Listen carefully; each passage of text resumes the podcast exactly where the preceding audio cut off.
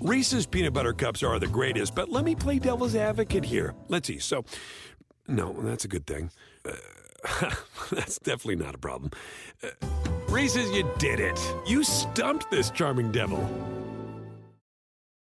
Without the ones like you, who work tirelessly to keep things running, everything would suddenly stop. Hospitals, factories, schools, and power plants, they all depend on you. No matter the weather, emergency, or time of day, you're the ones who get it done. At Grainger, we're here for you with professional grade industrial supplies. Count on real time product availability and fast delivery. Call clickgrainger.com or just stop by. Grainger for the ones who get it done.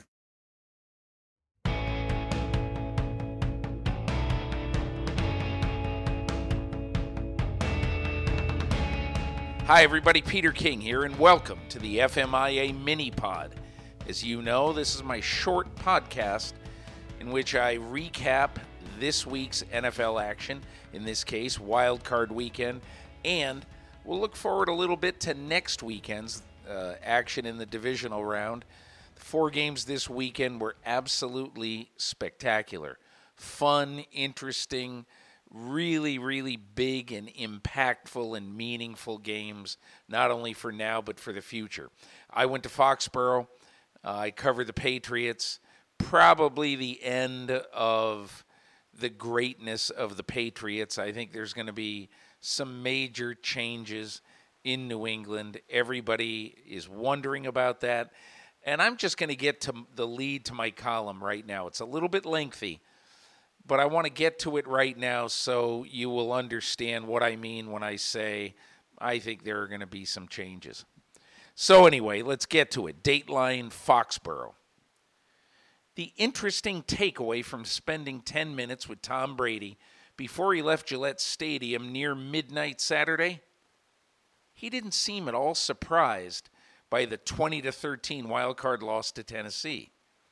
He was sad but not distraught knowing how stupid it would be for him after playing in nine Super Bowls in a magical 20 year run to be somehow unfulfilled after the Patriots played pretty much the same desultory football against Tennessee that they'd played for the past two months.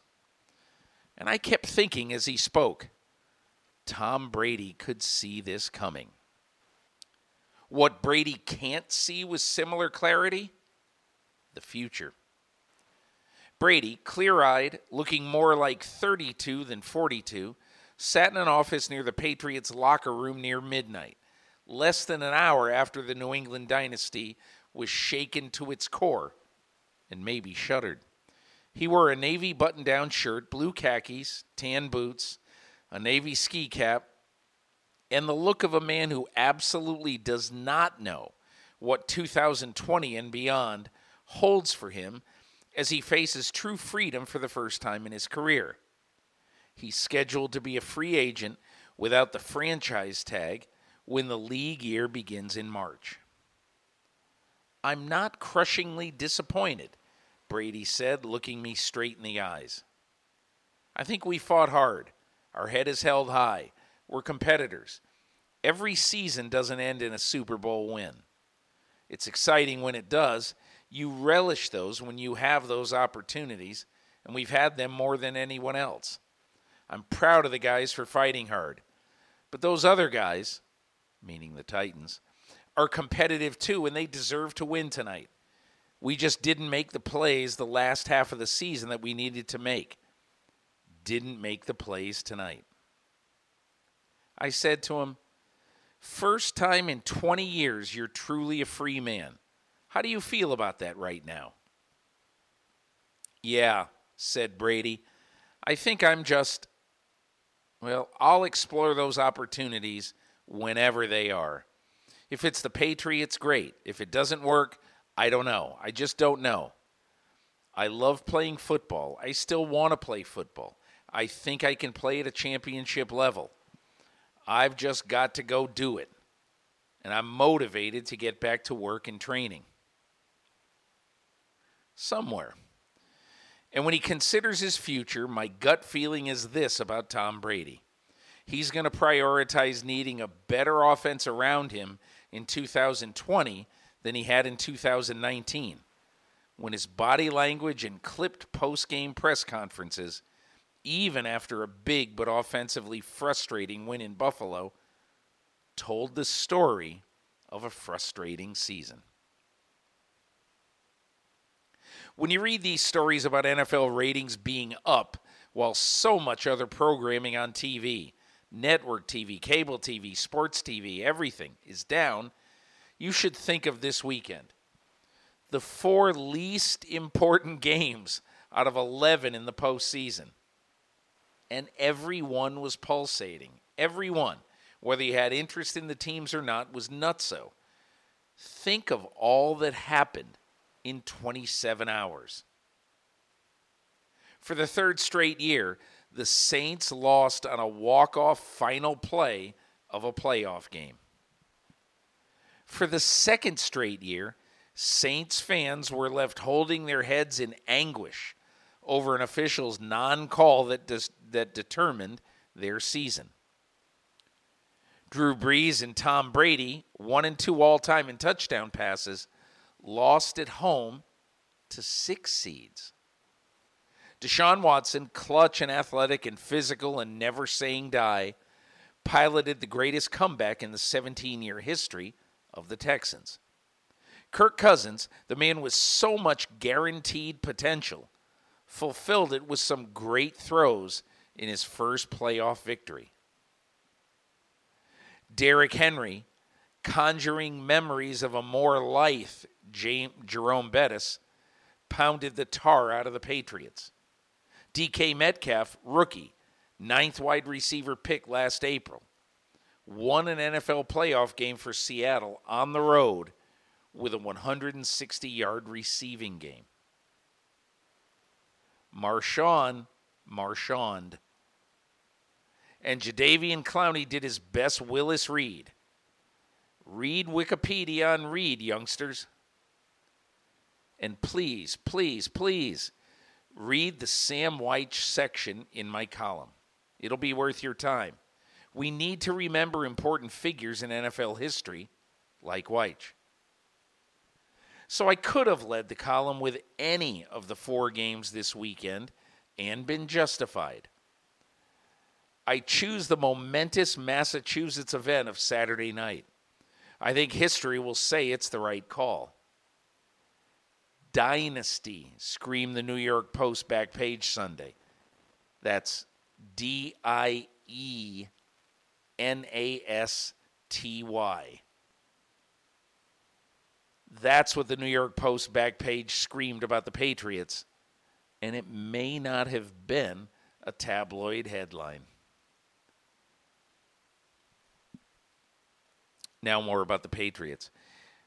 January 5, 1920, New England reeled as the Red Sox announced the sale of Babe Ruth, the best player in baseball history, to the New York Yankees.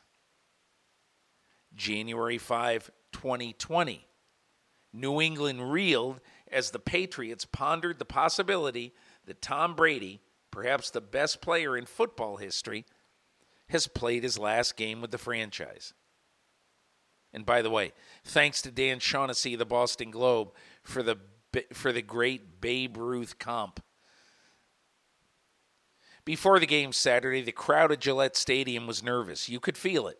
The owner was nervous. You could feel that too in his office four hours before the game, owner Robert Kraft broke his silence on Brady's future. Before the season started, Kraft told me, it was very important to Tom that he be free to do whatever he wanted to do at the end of the year. You know what I said to myself? Any person who plays 20 years for this team and helps us get to six Super Bowls and has been really selfless has earned that right. I love the young man like he's part of my family, blood family. Anyone who's done that has earned the right to control his future after 20 years. And you know, my hope and prayer is number one, he plays for the Patriots, or number two, he retires. He has the freedom to decide what he wants to do and what's in his own best personal interest. So obviously, approving Brady's wish was difficult for Kraft. He's a football fan. He's been going to Patriots games for a half century. He knows Joe Montana finished a Chief, Joe Namath a Ram, and see this picture here, Kraft said, walking me over to a photo on his wall of Johnny Unitas in a Patriots cap, posing with Kraft before one of his first games as New England owner. I got Johnny Unitas to wear a Patriot hat, Kraft mused.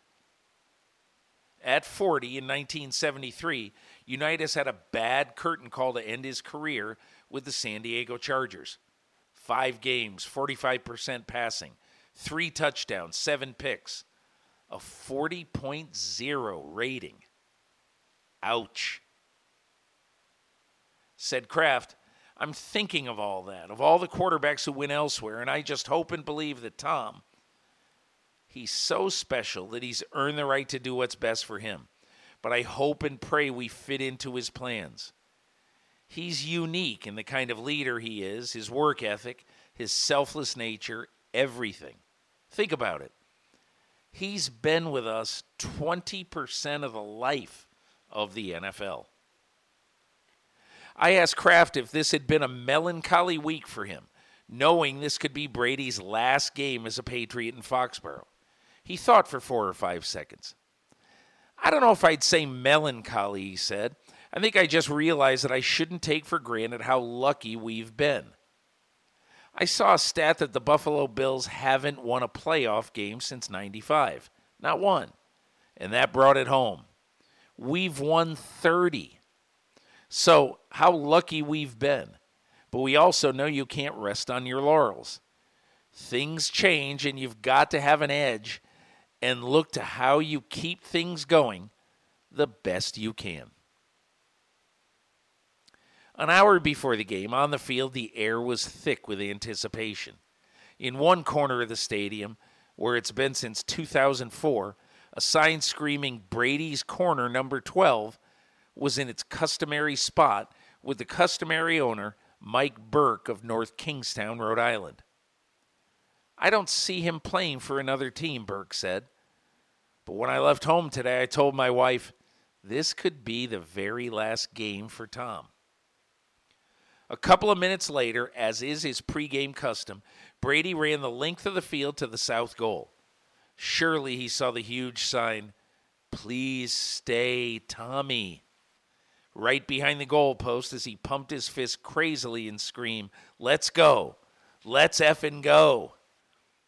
This is how different the night felt. When Brady turned to run back, he spotted three young Titans wideout A.J. Brown, tight end Jonnu Smith, and running back Khari Blasingame, clapping respectfully and pointing toward him. Brady pointed at them, nodding as if to say, That is truly appreciated. And when he did that, they in turn responded by pumping fists and jumping around. Now, that's a five second moment I'll always remember about that night. So cool, Smith said later. He smiled broadly. Just wanted to show our respect for one of the greatest ever. Much respect, much love to Tom. He's one of the great men in our game, and when he looked over at us, it was great. And then the game and the air just poofed out of the balloon. The zits of the 2019 Patriots surfaced pretty consistently for 2 hours and 57 minutes. The Patriots whiffed on top free agent wideout target Adam Humphries last March, losing him to Tennessee, and overdrafted receiver N'Keal Harry late in the first round over A.J. Brown, Deebo Samuel, Mecole Hardman, and Terry McLaurin. No New England wideout, but Julian Edelman cost, caught more than 30 balls in 2019. And that lack of production showed up on Saturday. The New England receivers got wafer thin separation all night. Brady completed a shockingly low 7 of 21 passes to wideouts. Tight end was a problem all year after, on the same day in March, Rob Gronkowski retired and top free agent target Jared Cook agreed to terms with New Orleans. Then in April, the Patriots dealt tight end Jacob Hollister to Seattle for a seventh round pick. Hollister late this season has become invaluable for Russell Wilson. What might he have been for Brady? Tight ends gained 2,026 yards for New England in 2017 and 18. Tight ends managed only 419 yards this year. And add this New England is truly an ancient team. The Patriots started 11 of 22 players Saturday night who are 29 or older. Seven others in that age bracket played 20 snaps or more against Tennessee. The average age of the Patriots' five core special teamers is an unsustainable 30 years and five months. The Patriots' 13 points came from 33 year old Edelman on a five yard end around TV, TD. 35 year old kicker Nick Folk, two field goals, an incumbent while the incumbent kicker Stephen Gostkowski, who is also 35, watched. And then 42 year old Brady was at the trigger for each of the three scoring drives. Even on their only touchdown of the night, there looked to be some on field disconnect. Brady told me, We were just screwed up in our alignment. Even with all that, the Patriots had a golden chance to take a 17 7 lead late in the first half. They had first and goal from the Tennessee one. They played a six man line with a seventh blocker, 235 pound pseudo fullback Elandon Roberts. Three times they ran to the left. Three times they got stoned. Minus one, one, minus two. The resulting Folk field goal felt like a Tennessee gut punch. Still, it was 14 13 Tennessee when the Patriots had a decent last chance to pull out a game they didn't deserve to win. From his 11, Brady hit James White for 20 and Phillip Dorsett for 6. Then, on second and four from the New England 37, Brady threw to Edelman in the left flat. Easy first down conversion pass. As easy a catch as Edelman has had all season. He dropped it. Brady sagged. He lowballed an incompletion to Dorsett on third down, and this was perfect. On fourth and four from the Patriots' 37, with 317 and three timeouts left, with a sledgehammer running back, Derrick Henry, already with 160 pounding yards and capable of closing this game like a Mariano Rivera, Bill Belichick chose to punt. That's how much he didn't trust his offense. Led by a six time Super, cha- Super Bowl champion with the pop gun weaponry Belichick had assembled. Henry had steamrolled the defense at more than six yards a carry to that point, and Belichick thought somehow in the last three minutes it would be different than the first 57. They weren't. The Patriots got the ball back with 15 seconds left at their one yard line. Brady threw a tipped pick six to Logan Ryan, who said, by the way, that ball's going on my mantle. And that ended the game. It was an ugly end, but Brady wasn't particularly mournful about that either. The fact that his last throw as a Patriot could have been a pick six. Just a desperation play, he said, at the one. What did we have? 20 seconds left? 15, I said. That almost made him laugh. And no timeouts. We would have needed a Miami miracle kind of play. We tried a hook and lateral, and they actually guarded that and got their hand on the curls, so pause. Yeah, you know, just wasn't our day or my day. New England was 4 and 6 in its last 10 games not including the 34 13 win over the worst team in the league, Cincinnati, the Patriots scored 16.6 points a game after Halloween. That's one of the reasons why Belichick might think hey, with all the holes we need to fill on our old roster, now's not the time to be emotional. Now's not the time to try to wring one or two more years at huge money out of a quarterback who turns 43 in August. And a fresh start for Brady won't be the best thing for Kraft, but it might be the best thing for the man who controls the roster, William Stephen Belichick. And it might be the best, too, for Brady to see what life is like outside the Foxborough bubble. Maybe he'd like to finish his career with a more player friendly coach. Anthony Lynn with the Chargers? Or a quarterback friendly head coach? Frank Reich in Indianapolis? In one of two places with far better offensive weapons than New England. The Chargers might view Brady as the billboard to sell PSLs in new SoFi Stadium, opening next season. The Colts, assuming Andrew Luck stays retired, might view Brady as the on field mentor for Jacoby Brissett for a year or two. Where else? John Elway seems to have his passer of the future in Drew Lock, so Denver's doubtful. But Elway's a home run swinger. Tennessee is doubtful too after the emergence of Ryan Tannehill.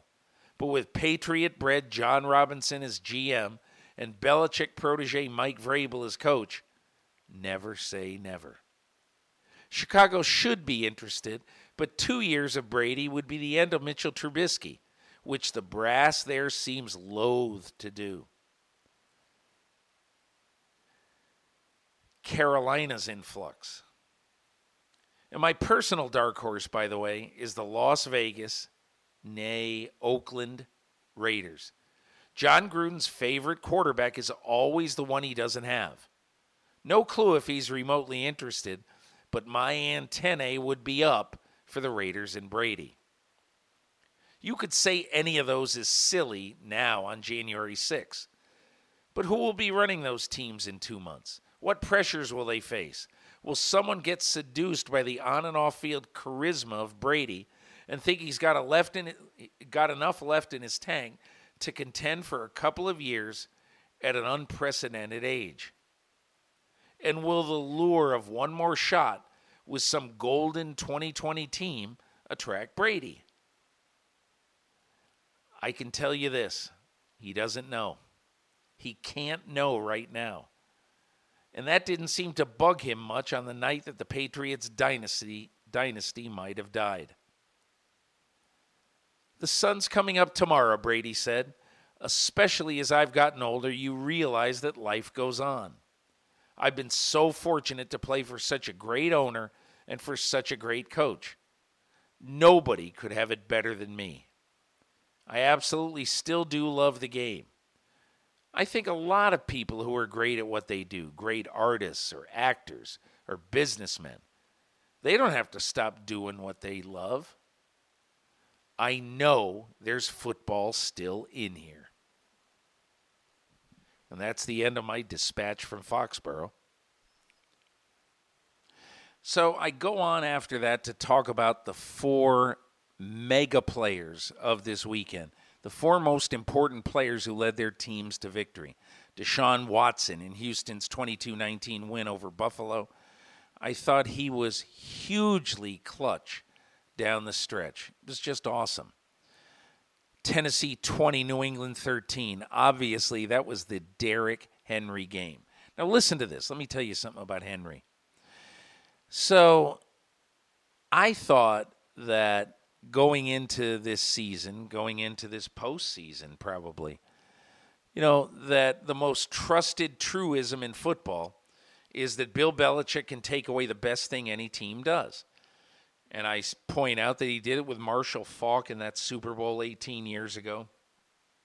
Did it several times with Marvin Harrison in big games against the Colts. Did it last year by um, totally holding down the Rams' running game but he couldn't do it Saturday night. Now, compare this. Listen to this. The last two NFL generations had two mega backs. Two generations ago, 235 pound Earl Campbell.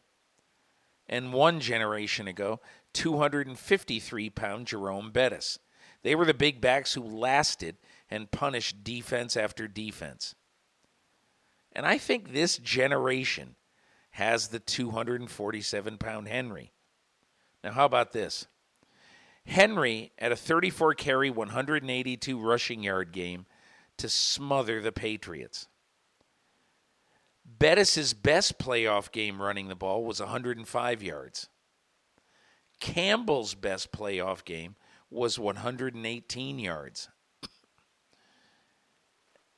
Henry, as I wrote, loved the element Saturday night, loved everything about it. We don't want anything easy, he said. We want it gritty. We want it dirty. And as I say, that was a great accomplishment to beat the great Belichick for a rising star running back who's only 26. Minnesota 26, New Orleans 20. I write about the redemption of Kirk Cousins. It's a good little chunk there. And Seattle 17, Philadelphia 9. It's the coming out party of DK Metcalf.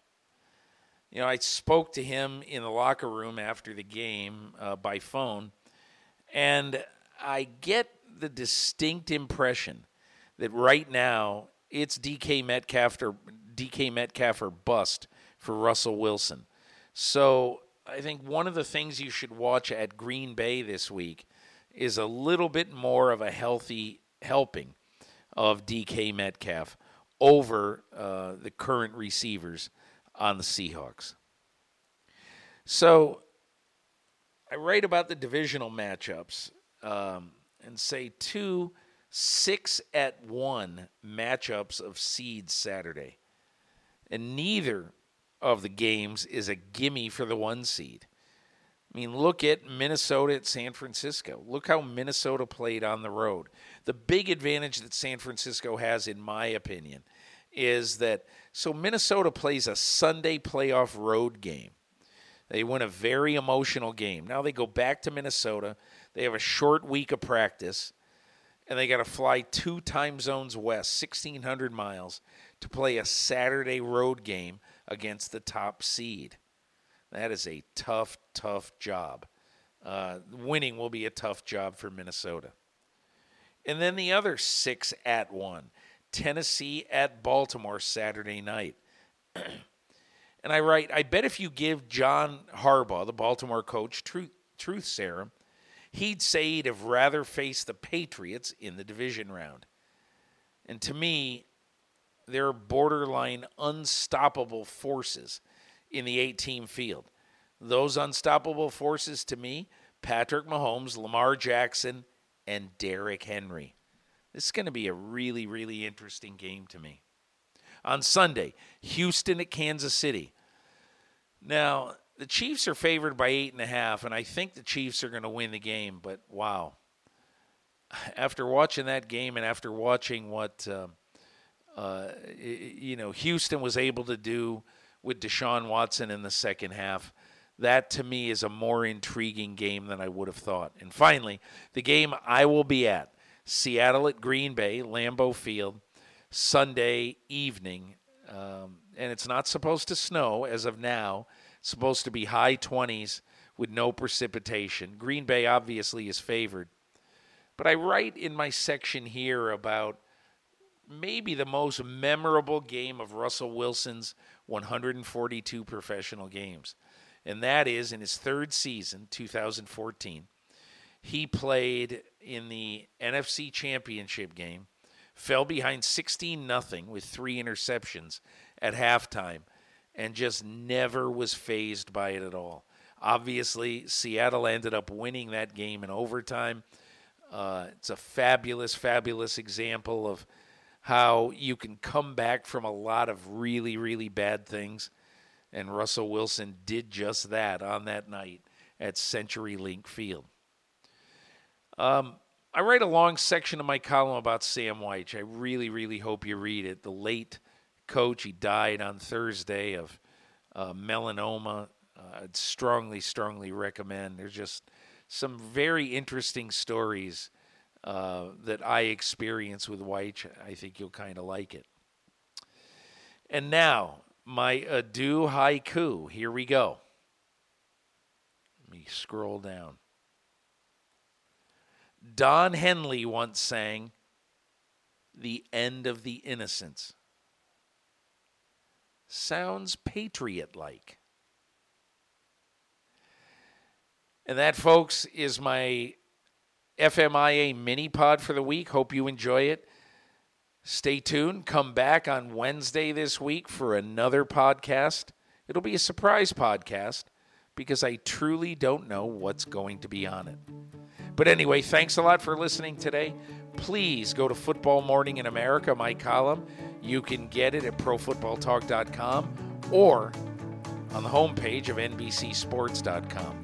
Really hope you enjoy it, and thanks so much for listening.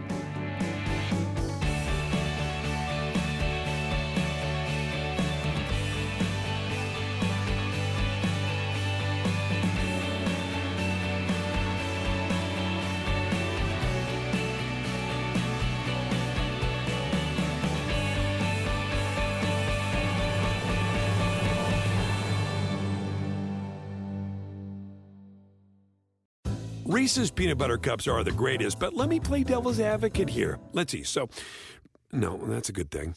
Uh, that's definitely not a problem. Uh, Reese's, you did it. You stumped this charming devil. There's a moment you realize you're ready for what's next in your career. Maybe it's when you're trying a new scone recipe and think, I could open a cafe. Or maybe you're helping a coworker and say, I could teach a course on this. Whatever your moment is, it's never too early to plan for a career that lives longer. That's why, the younger you are, the more you need AARP. For skills training, resume tips, and job listings, visit aarp.org/work.